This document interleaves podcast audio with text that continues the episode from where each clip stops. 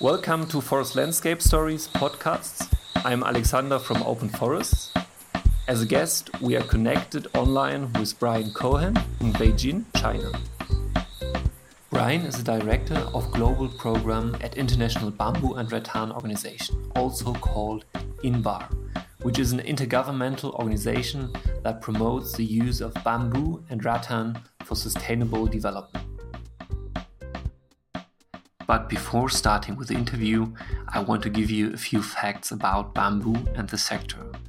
There are about 30 million hectares of bamboo in tropical and subtropical areas of the world.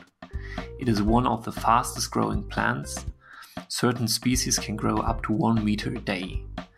Even though species grow very tall like trees, bamboo belongs to the grass family. Bamboo and rattan contribute to the livelihood in different ways. They provide food, fiber, and fuel, resulting in thousands of different products. Its sector is estimated to be worth 60 billion US dollar a year. Bamboo has the potential to replace emission intense materials like steel, aluminium, concrete, and PVC. In this way, it can act as a great carbon sink. In this interview, we will discuss bamboo and rattan's potential for restoring degraded landscapes and as a sustainable local income source. Thank you, Brian, for taking the time and a warm welcome. Good to be with you, Alexander. Thank you for having me. Thank you for uh, this opportunity to talk uh, talk with you. Yeah. Yeah, so before we are getting more into the topics of your work, I want to start with a little bit more personal question. So, when you're looking back to your youth and college time, um, what initially inspired you to work in natural resources management, forestry, and sustainable development? Has there been a special experience that motivated or inspired you? Hmm. uh, yes, actually, absolutely. I think you're actually going to like the answer to this question because I, am betting uh, that it's very similar to your own inspiration. If I can uh, take the measure of you, uh, as I've seen from your organization's website and so on, um, perhaps uh, we share a similar uh, source of inspiration, and and maybe also uh, you've oriented your organization, uh, uh, your, the values of your organization in, in, a similar way. I'm passionate about promoting uh, sustainable forest management and environmental management around the world. And just as Open Forest emphasizes the, the importance of humanity's renewed connection to nature, mm. my own passion for environmental management and the inspiration uh, came about from a series of experiences that I, that did just that. They connected me to nature. So I'm 15 years old. I'm living in Kenya uh, as a as a young man, uh, and I had the great privilege of being exposed to the Masai Mara, to Amboseli, to Tsavo, mm. to some of these iconic landscapes. Um, and that really did so much to me in, in instilling in me uh, a an absolute awe and reverence for for for nature. You know, I had the the the, the luxury of bumping around in Land Rovers with my family and um, and and friends, uh, and it really, I mean, it did so much. Um, it, but it, the funny thing was, it wasn't just with the families. I'd oftentimes find that those moments of greatest inspiration for me in nature were those moments where I found myself alone, uh, either in in Kenya or I've had you know many many other experiences in nature since then as well. In in the uh, southwest of the USA, for example, where I did my undergraduate studies. Um, but I would find that those moments alone, especially, were those times where I felt the most um, alive, the most recharged, the most invigorated. Um, I would find that I would I would be uh, forest or nature would be asking me to tune in to listen to what it was saying. There's certain laws and and uh, an order that you know when you listen carefully enough or attentively enough that you realize this order is governing nature and and all of us. And so I was very grateful at, at very those formative teenage years in my life to have kind of divined that, have tapped into that that realization that there's an order to nature, a beauty to nature, to the quiet moments of nature, and and and for nature reminding me of that. Um, but then when you have in your mind these moments, and then you witness someone throw fast food garbage out of the window of a moving car, for example, it hits home that we you know we've lost our respect for the world and our capacity to listen to observe um, and so for me, I think it was those sort of very, very sort of very simple but but super strong feelings that I had in an early age that man, nature is absolutely gorgeous in a very intrinsic way. Um, but more than that, I have a lot to thank for nature having uh, you know uh, uh, reminded me of the importance of listening to it. So I'm working in the environment sector not only because of the awesome places I've been privileged to experience throughout my my life but but i sincerely think that more that our connection to nature makes us better people. It makes us more open more listening more empathic. Yes. Uh, and so for me that there was those really really really important moments at, at that early age uh, as well and a number of other factors of course. I, I had really uh, excellent parents who uh, gave me these opportunities. But uh, but it was those experiences that really set me on a, a course mm. for wanting to be that loud voice for the quiet voice of nature. You know, to to be a champion, to be to be a little bit of a, a louder mouthpiece for for uh, the environment that doesn't speak yeah. up as loudly as I do. yeah, totally, un- totally understand. Yeah. So yeah. thank you very much for this enthusi- enthusiastic um, answer. Sure. Um, now, coming to another question, your work has included a wide array of topics like land tenure, forest legality and traceability, yes. forest certification, value chain improvement, dealing with topics of illegal trade and timber and wildlife across various geographies, like 10 years working in different countries in Africa, three years in Asia, um, yeah, like Thailand and China.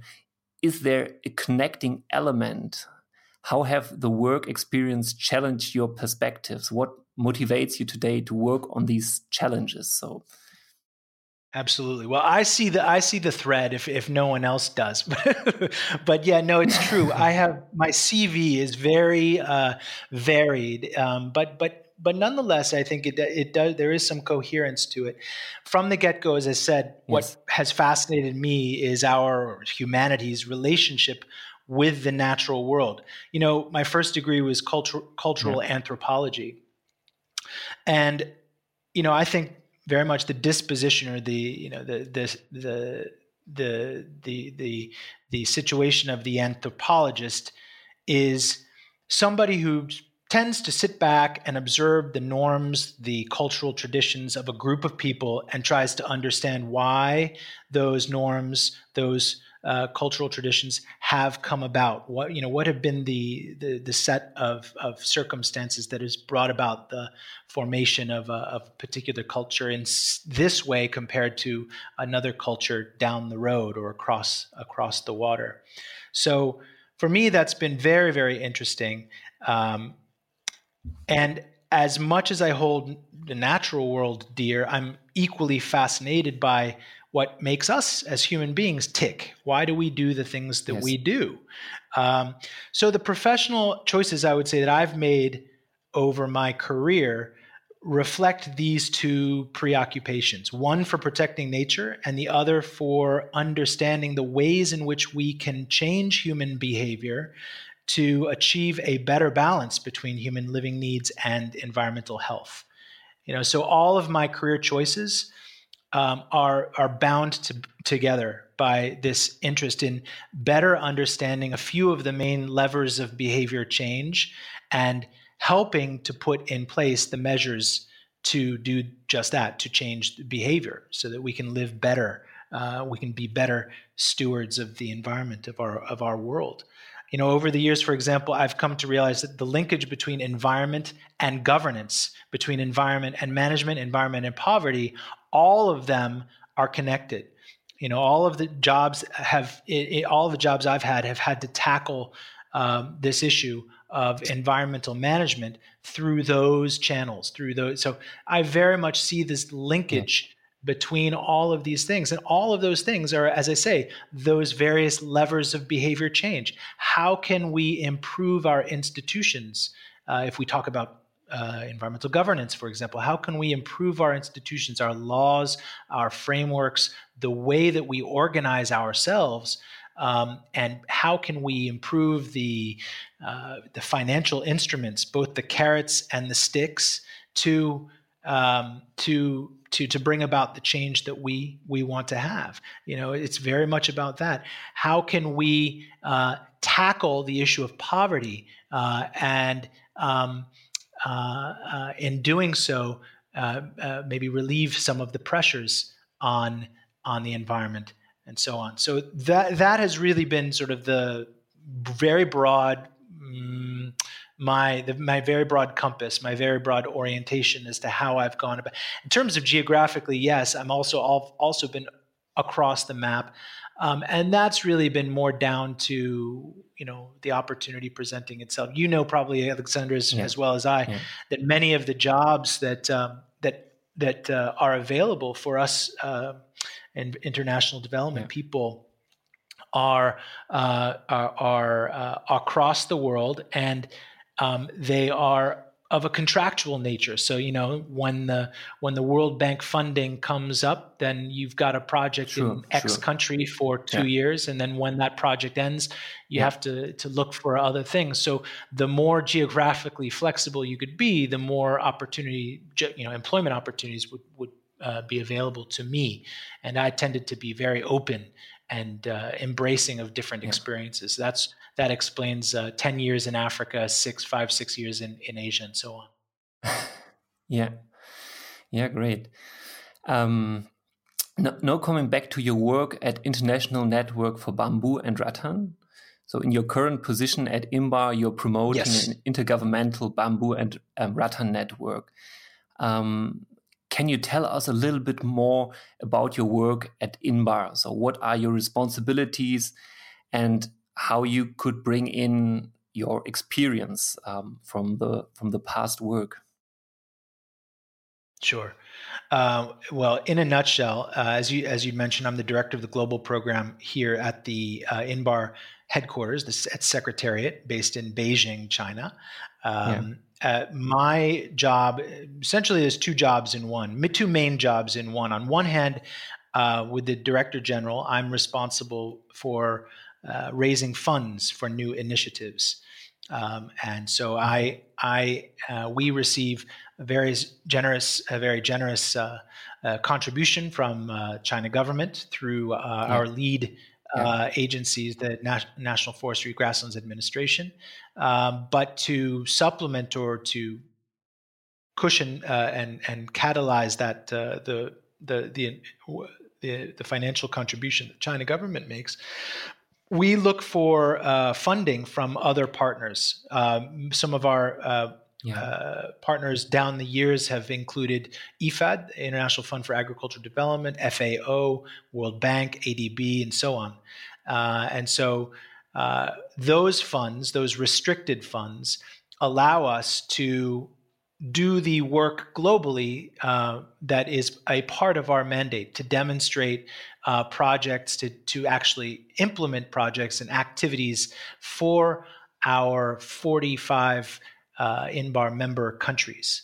Uh, and um, so that's our job number one. Job number two is I oversee that work. So I oversee, I support INBAR's ongoing yeah. initiatives, mainly through the regional offices in India, Ethiopia, Cameroon, Ghana, and Ecuador. Yeah, very interesting. So for people maybe which are not too um, into this topic like bamboo and rattan, um, maybe you can name some typical products which can be made out of them. So maybe there are some specific highlight highlights. Absolutely. Well, I mean, you've got me. You've got me talking uh, on my favorite subject. So um, you can cut me off anytime if I start. To um, you know, bamboo is uh, appealing for, uh, as we all know, for its structural properties. It has a tensile strength equal to or even greater than some steels, uh, and a compression strength wow. two times greater than concrete. So we're talking about something that uh, when used properly, can be transformed into innumerable products and applications. In fact, there's, it's been estimated that there's over 10,000 different products that can be made from bamboo. Well, that's really um, impressive. Yeah. Absolutely. I mean, so you think about it. I mean, it, it, the sky's the limit. It, in the everyday world, we see bamboo in toothpicks, in incense sticks, baskets, mats, blinds, toothpicks, chopsticks, and the list goes on and on. Chopsticks, there's around 40 billion pairs of disposable chopsticks that are made annually in China every single year. So, I mean, there's a lot of that kind of uh, uh, a, a, presence of bamboo in a ubiquitous, uh, sort of everyday kind of way. And really, when you think bamboo, about bamboo, that's really what you tend to think about, what I tend to think about, is, is uh, products uh, that aren't very sophisticated to to make, um, but that have been a part of our our society for uh, you know a number of decades now. Um, one big sector of expansion, I think, for bamboo products that really excites me is in the area is in the energy sector which has massive benefits in keeping trees standing. I mean, the, cha- the theory of change is very simple. Essentially, it goes like this if we harness bamboo's latent bioenergy, the bioenergy, the, the biomass within the bamboo, that spells less demand for fuel wood. We can keep more trees standing because it's a, a viable substitute for uh, the fuel wood that is collected yeah. by people around the world. Um, you know, and and if you look uh, if you look around the world, you see that uh, invariably uh, most of the cu- cultures, most of the societies, the countries, especially in the southern hemisphere or in the de- developing world, uh, particularly. Uh, heavily rely on wood fuel and charcoal, wood charcoal for their uh, f- for their cooking needs, for their thermal needs, and so on, yeah. for their household energy needs.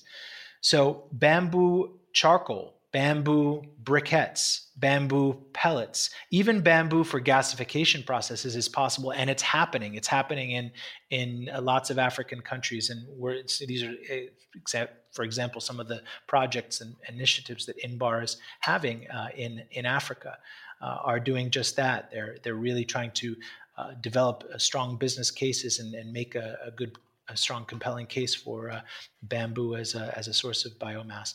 But not just energy, bamboo winding composite technology. There's a, there's a company in Zhejiang province, China, um, that has invested in about 10 years. They've done a lot of R&D. Uh, and just now, 10 years later, that R&D is bearing significant fruit uh, because the technology that they've developed, this particular technology of taking bamboo, chopping it up into a composite material, uh, blending it with a, a, a certain resin, um, and winding it, having this, this winding technology, um, it has so many different applications. They're making storm drainage pipes out of it now. They're making shock resistant shells of high speed bullet train carriages out of it now there's a lot of potential there too for um, for for for this sort of a, a, a material, this composite material, to um, to expand it in in application and scale and scope and every other way. Yeah. So um, there are a lot of high tech applications um, on the way, um, including bamboo. So I also heard of building um, skyscrapers, not skyscrapers, but multiple um, um, stock um, houses out of um, bamboo and timber. Absolutely, bamboo for construction. Uh, Inbar runs a task force on bamboo for construction, which is a, as the name suggests, it's a it's a it's a uh, it's a group of individuals, experts in their field in construction, architects, structural engineers, that are um, doing studies as we speak and developing international standards under ISO uh, to enable bamboo to feature more, to be integrated more, either as as a element, a standalone element in itself to make a, a, a, building, or to be integrated in with other materials like concrete, like steel, like wood. Yeah. Um, yeah. Bamboo for construction, round pole and composite. Bamboo for low low income, disaster resistant structures in in the developing world, but yeah. also high end, aesthetically pleasing structures. I, I, I, there was a article about a famous Austrian born uh, architect who's based in Chiang Mai, Thailand now, who's won awards for his gorgeous uh, bamboo structures. And then closer to home in my neck of the woods, um, Hong Kong, a gentleman named Martin Tam has made a name for himself in promoting bamboo as a scaffolding material. Much cheaper and much quicker, much cheaper than steel, and the traditional material used for scaffolding and much quicker to assemble. Uh, so lots of stuff. I mean, bamboo nowadays is finding its way into the dashboards of BMWs, of Lexuses. Um, and so there, it's even in China, there are companies exploring bamboo as the skin material for huge wind turbine blades. So talk about a, a twofer or a win-win. Not only are you promoting uh, you know renewable energy through uh, the development of wind technology, but you're using the you know, you're util- utilizing a much more renewable resource than uh, fiberglass, which is what they tend to be made of, yeah. um, for the skin of these massive turbine wind blades. Uh, so it's pretty exciting yeah. stuff, yeah, um, and not to mention, of course, the, the application in uh, in in plantings. The Netherlands and India are using it as a as a way to reduce noise and pollution on the side of highways and so on. So lots of lots of different applications. Well, so I, I see um, all of these products, um, these thousands of products, uh, make up a really big um, sector. So I just read on your website, it's we're talking about 60 billion US dollars sector of size. Um, so how is Inbar positioning in this sector, and how um, do your members benefit from being part of Inbar? Good question. Well, the way that Inbar members benefit uh, from being members of Inbar, they, uh, members pay uh, membership dues, and, and, membership dues are, are based on uh, global trade statistics of that particular country, global trade in bamboo rattan. Um, but largely, I mean, uh, we, you know, our our mandate is really quite simple, and that is that if if you are, and that is to serve the uh, the interests of member states. So the answer to your question is at once simple, but also uh, varied.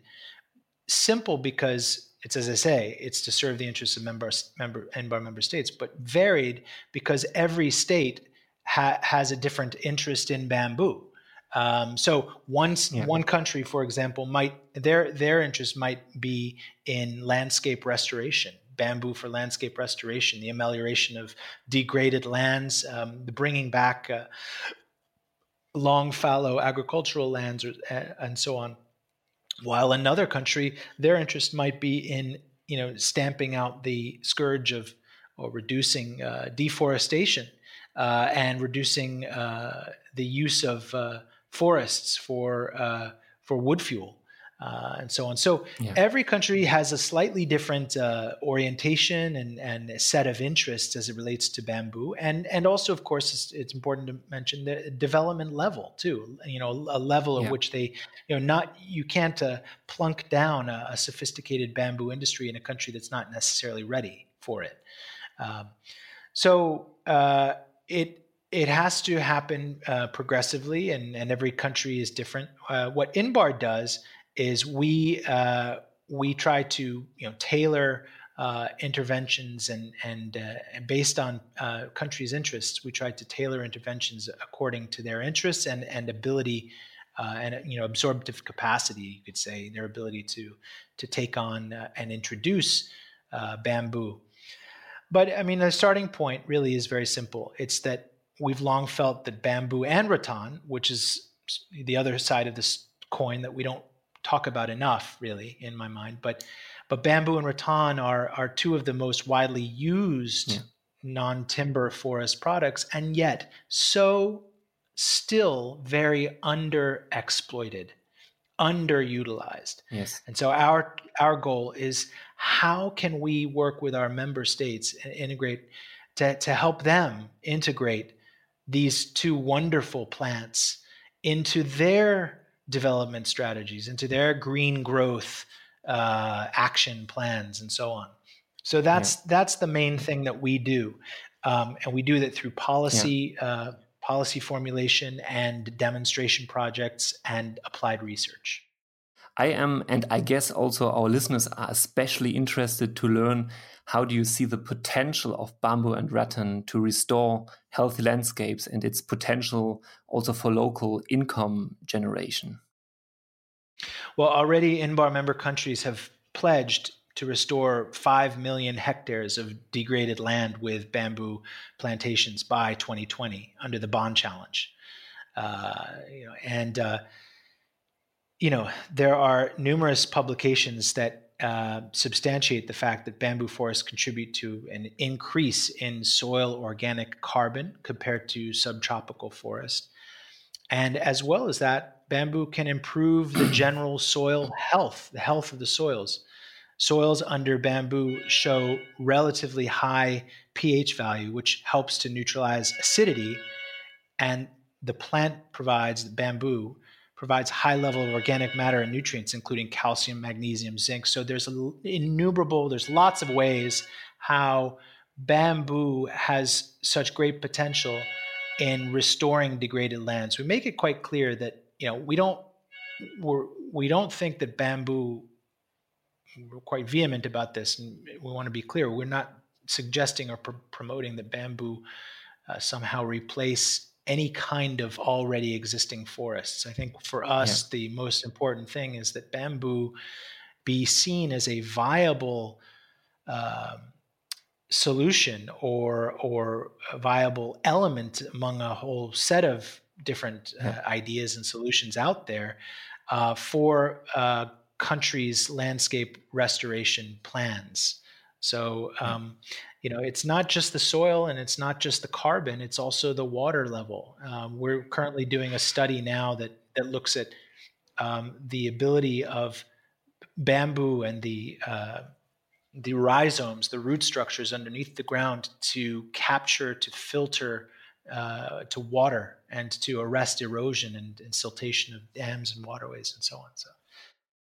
So my, my question um, is also addressing a little bit potentially also the downsides in bamboo production. So I think there are um, a lot of smallholders um, working with bamboos and using it to generate a, a, sustainable income. But I guess there are also some big producers. So I've heard of them, for example, in Colombia, and um, where yeah, natural bamboo forests also have been turned into monoculture plantations with less biodiversity. So, how mm. to make mm. sure that bamboo production is not harming the environment? Absolutely. Well, I mean, well, I mean, as I said before, you know, the, our our number one uh, objective is is for is to is to utilize bamboo rattan for sustainable development, and that means environmental protection. It means economic protection. Um, and it, and the social, uh, you know, the third stool of the three-legged stool of sustainability, of course, as well, the social aspect, you know, the cultural heritage aspects, which we oftentimes overlook. Um, uh, it's true, uh, and and and I think the the important thing, I think, when you talk about the uh, sustainability of bamboo, is, in my view, it, you have to and our, I think my goal is in part to try to get bamboo to take root, uh, and no pun intended, in in places other than China. You know, when you talk about sustainability of bamboo, you know, China has definitely demonstrated uh, that it can work here, um, but yes. few few other countries have done just that. Um, there's there, you know, sort of uh, there's a, a very scarcity of, of, of really excellent examples, and they're they're peppered throughout. Some in Colombia, some you know as, as others, or maybe some some trial errors, but then uh, tri- trial trial uh, examples, but then ones that have been also fraught with with errors or uh, you know pitfalls of as you as you suggested maybe yeah. um, the the propensity to to clear cut a forest or put in a monocrop of of of, uh, of bamboo. So for me, it, eh, you know, China's definitely been the leader over the years. Still today, it commands about ninety percent of the international export market for laminated bamboo flooring. As you mentioned, sixty billion dollar industry globally over half of that is taken up by China's own market. So they are huge, and they've also you know been been the leader in in job generation. They've uh, it's estimated that they're going to be uh, generating about 10 million jobs from the bamboo industry here in China. Um, but I think for starters, to be sustainable, it can't be just about China leading. Other countries have to follow China's lead, create similar enabling conditions uh, in which bamboo industries can grow sustainably and thrive. Enabling conditions, I would I would define as as including um, new policy frameworks, new investments, new subsidies, and other financial instruments that you know that are both, as I said before, carrots and sticks. You know, ways that you can shape people's behavior so that they do the right thing and they don't do the wrong thing. There are punishments for for people for people who put in a, a, monocrop of bamboo. That's not what we want. Uh, we want uh, it to be seen as an agroforestry crop. Um, um, yeah. As as an as an outsider, for, for example, as responsible bamboo project investor, or as a buyer and consumer of bamboo and rattan pro products, is there a way to distinguish from the outside perspective between sustainable and non sustainable bamboo management practices and sourcing? Uh, yes, I mean, I, I, think we are we are done that. There's if you go to our uh, website, the Inbar website, you'll see that there's a host of uh, manuals on the subject, on on you know guidelines for sustainable bamboo management, uh, and so on. So there's already a fair amount of literature that's out there uh, re- uh, related to the subject, uh, where we seem to have come come at a sort of a bit of a standstill, or there's a bit of a inertia, uh, is is maybe in in thinking about certification uh, of sustainable bamboo management practices and so on. Is there a seal like FSC or PEFC in place, or organic for um, um, bamboo as a food source? So, are there already some standards in place which consumers can use to distinguish between um, sustainable uh, um, bamboo sources? I'm going to say yes. Um, I know that uh, there's an uh, there's been some work by FSC to uh, um, to develop a, a, a very basic uh, standard for uh, sustainable bamboo management, um, chain of uh, chain of custody certification. Um, and so, in a, in a general way, but there needs to be a lot more work done in this area, in my opinion. Uh, um, the you know here's the thing.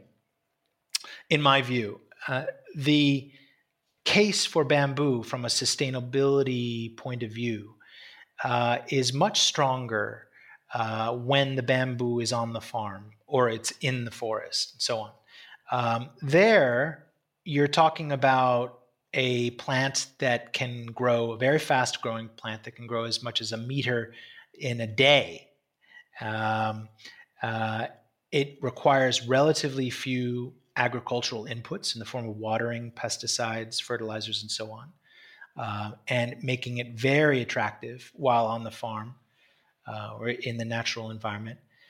But I think where bamboo uh, risks losing its its uh, sustainability luster or attractiveness is when it's harvested because what happens is then in the processing uh, phase um, it's it's what you mix the bamboo with, particularly uh, if you're talking about composite uh, materials. If you're looking at uh, using bamboo for pulp paper or uh, any kind of other uh, uh, process that that grinds it up and turns it into a new thing, then there can be more work, I would say, in the area of research and development on green epoxies, green resins, uh, and materials that you mix it with and you and the, that you process it with for further uh, production down that that that supply chain. So, and and that's where I think there's the greatest greatest I think I'm the most excited about this area because I think there is already work being done. There's a, a company out of Germany that's uh, uh, coming up with new patents for green epoxies uh, to mix with with bamboo and so on. So there's a lot of stuff that's being done, but I think that that's really where there's the greatest amount of opportunity uh, to do more. Yeah. Um, so our goal at Open Forest is to to motivate smallholders and small to medium sized companies to execute more sustainable management practice. Um, and there's a lot of discussion about certification and incentives, how to uh, motivate um, people and small organizations to, to work more sustainable, use less fertilizers, use less pesticides, and things like that. And in preparation to this interview, um, I've picked out a publication for the European Tropical Forest Research Network, ETFRN, from 2015 about Viet Vietnam, where you were writing that unless the demand for certified products, so I, I added with price premiums, increases, um, 95% of the small to medium sized private companies of the sector will remain uninterested in certification. So, my question is how can smallholders and small to medium medium companies be motivated or enabled to execute more sustainable management practice and which role can potentially play a certification in that well, well, first off, thanks, thanks a lot for uh, citing uh, something that I wrote. That's very exciting. So, giving me a bit of a shout out. um, but, uh, but uh, I don't know if that's a good thing or bad thing. You're putting me on the spot. No, um, I, no, I, I, very much stand by that. I mean, I, that was a very interesting uh, uh, research that I had done. That was uh, working um, uh, on a project with the Nature Conservancy at the time, looking at uh, not bamboo, but this was more generally uh, forest certification in, in, the Southeast Asia region. Um, and it's true, and I think the answer, in my my answer to that question, would be that um, you can't, you cannot make it uh, viable for uh, small and medium enterprises without a subsidy, without the involvement of other actors uh, down the supply chain or uh, peripheral actors that ha- tend, you know, that might have an interest in in lending help uh, to to a smallholder farmer. Uh, for example, the NGO world you know, many of the uh, big and small uh, uh NGOs out there, um, they've pro- over the years they've been uh, an uh, essential helper in in the process of, of making certification viable for small to medium enterprises. Group certification also is a part part part of the answer to group certification schemes and so on. Um, but I think that generally speaking, that's that's first off that's where it starts because I think the costs of uh, the auditing costs and all of the costs, the additional costs that one has to incur um, to uh, make their uh, wood lot or bamboo lot for that matter, um, compliant with the certification standards uh, are, I think, greater than most smallholders can bear. So you have to figure out ways of defraying those costs or or distributing them among other actors whose interests are to to also promote certification. But as I say, you know, those actors could include uh, civil society, but they could also include downstream um, downstream actors, uh, uh, processing plants, yeah. uh, who are hoping to have a you know a regular supply of of raw material, um, uh, and and and even you know I mean the whole the whole idea of certification is predicated on the idea that you can command a premium price at the retail level, so that you know um, so that you and I when we walk into uh, in the United States we have these uh, companies called Lowe's or Home Depot or you know one of these big hardware store type uh, groups. But we can, if if we are inclined to, we can choose to pay a little bit of extra for that two by four that uh, has been verified to have come from a legally sourced or sustainably sourced timber lot uh, or forest. So um, that's the key thing, I think. Yeah, so, so so the result could say that that that the market alone, like just price premiums, could not fix the, the the, the problem. So it also requires a certain mind shift that people are willing to invest in more sustainable management practice. Yes, a mind shift, but but let's not fool ourselves. My my my feeling is that uh, you know it, takes a little bit more than a mind shift. Yes, I think uh, uh, you know pub, public campaigns uh, and you know awareness raising campaigns can can can do something, but they can't. I think most people tend to be the same. We tend to act economically, um, and so if if it's something that you know uh, that uh, that uh, simply you know consumer choice can't itself uh, alone take care of. My feeling is that um, you have to bring in other actors uh, voluntarily. You know, uh, other actors who, whose interest is is to subsidize the uh, the, the work of, of smallholder farmers. But then also, I think there's a major role for governments. I think they have a huge role to play. They could play a much even greater role in bringing about a set of public procurement policies that stipulate or require that all timber, let's say, uh, uh, that is to be used for public works projects, whether it be a bridge or a building or what, uh, be uh, procured from a sustainably managed forest. I, I, you know, the Netherlands is head and shoulders above everybody exactly. else in this regard, yeah. Uh, and and so I think they are a case study, I think, and a role model for other countries um, to hopefully follow suit. Yeah, thank you for this answer. So we are slowly coming to an end with only a few questions left. Um, do you have any advice for aspiring conservation, natural resource management, and environmental gov governance graduates? So, where to place their energy to leverage their positive impact? Well, I, I guess my I, I, guess I have general advice. My, my, general advice is just to stay open and and listen more. Um, you know, less talking, less head down, less texting and walking, um, more head up, more looking around, more listening, more seeing. Um, you know, I think as a general statement, I think our our faculties of perception, our being humanities, I guess, society's faculties of perception have dimmed, I think, in recent generations. You know, we're not as sharp as I think that we used to be in these areas.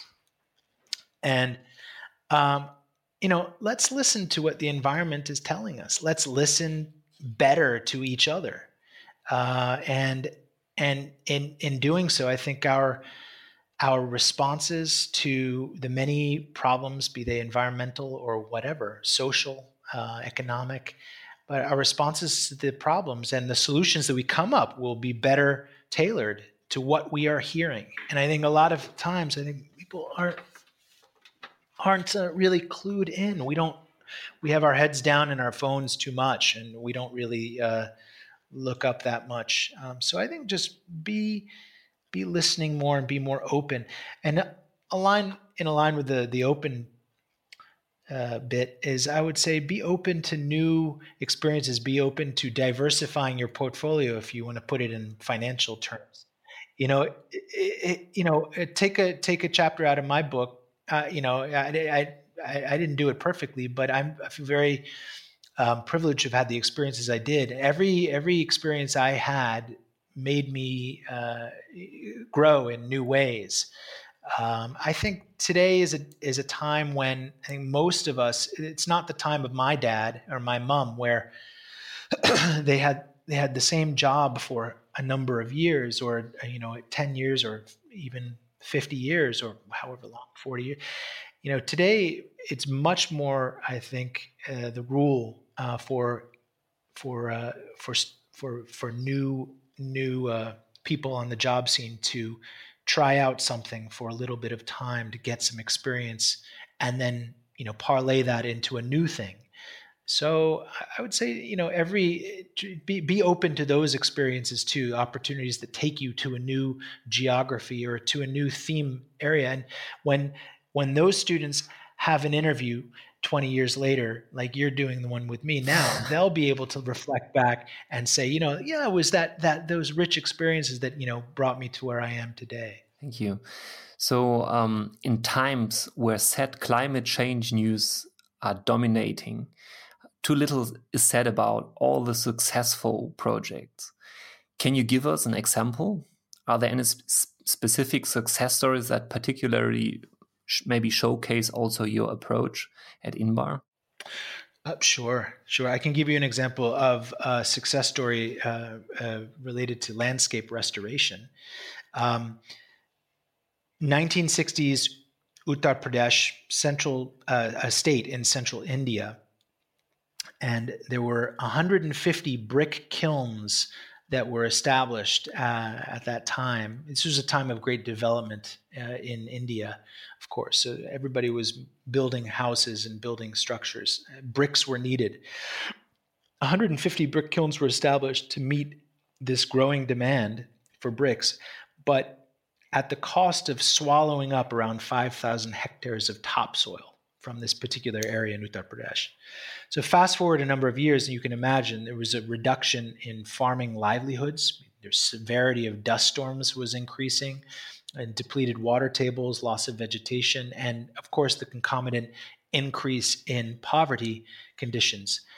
Lots of people migrate were migrating uh, to you know greener pastures, um, and so starting in 1996, this was about the same time as Inbar started uh, was was actually starting as an organization too.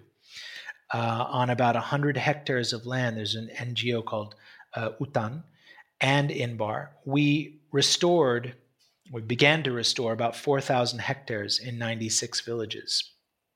And uh, by uh, through bamboo plantings on this very degraded, degraded land that, as I say, was once the site of these brick kilns. and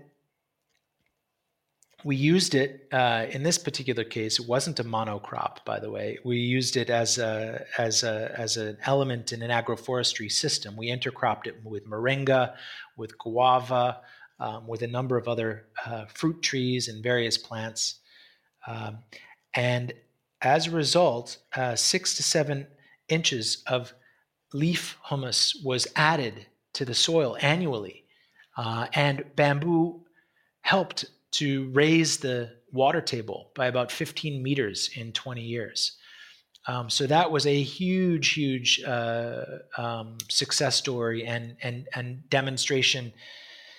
You know, case case case study that we always uh, ask people, we point to and, and ask people to check out. Uh, another one for you, 1997, same time, about 97, 98, was a watershed moment for bamboo in China too. No pun intended, watershed moment because you had at that time major floods of the Yangtze River uh, and drought also in the Yellow River Basin.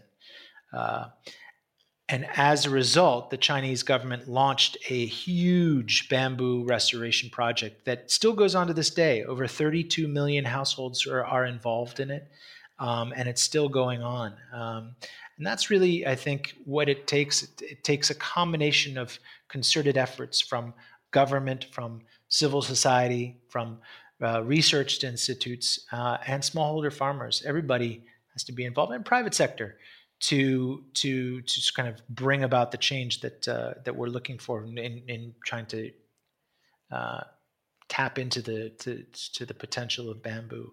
There's a lot of stuff uh, I could go on in landscape restoration um, but it, you know, there's a, a, lot of real neat success stories. And just in the other day, if I can uh, just fast forward to uh, a week ago, I read a, an article uh, about uh, a Chinese uh, invest a company that's aiming to invest wait for it, $2 billion into Ethiopia for a uh, pulp paper manufacturing company.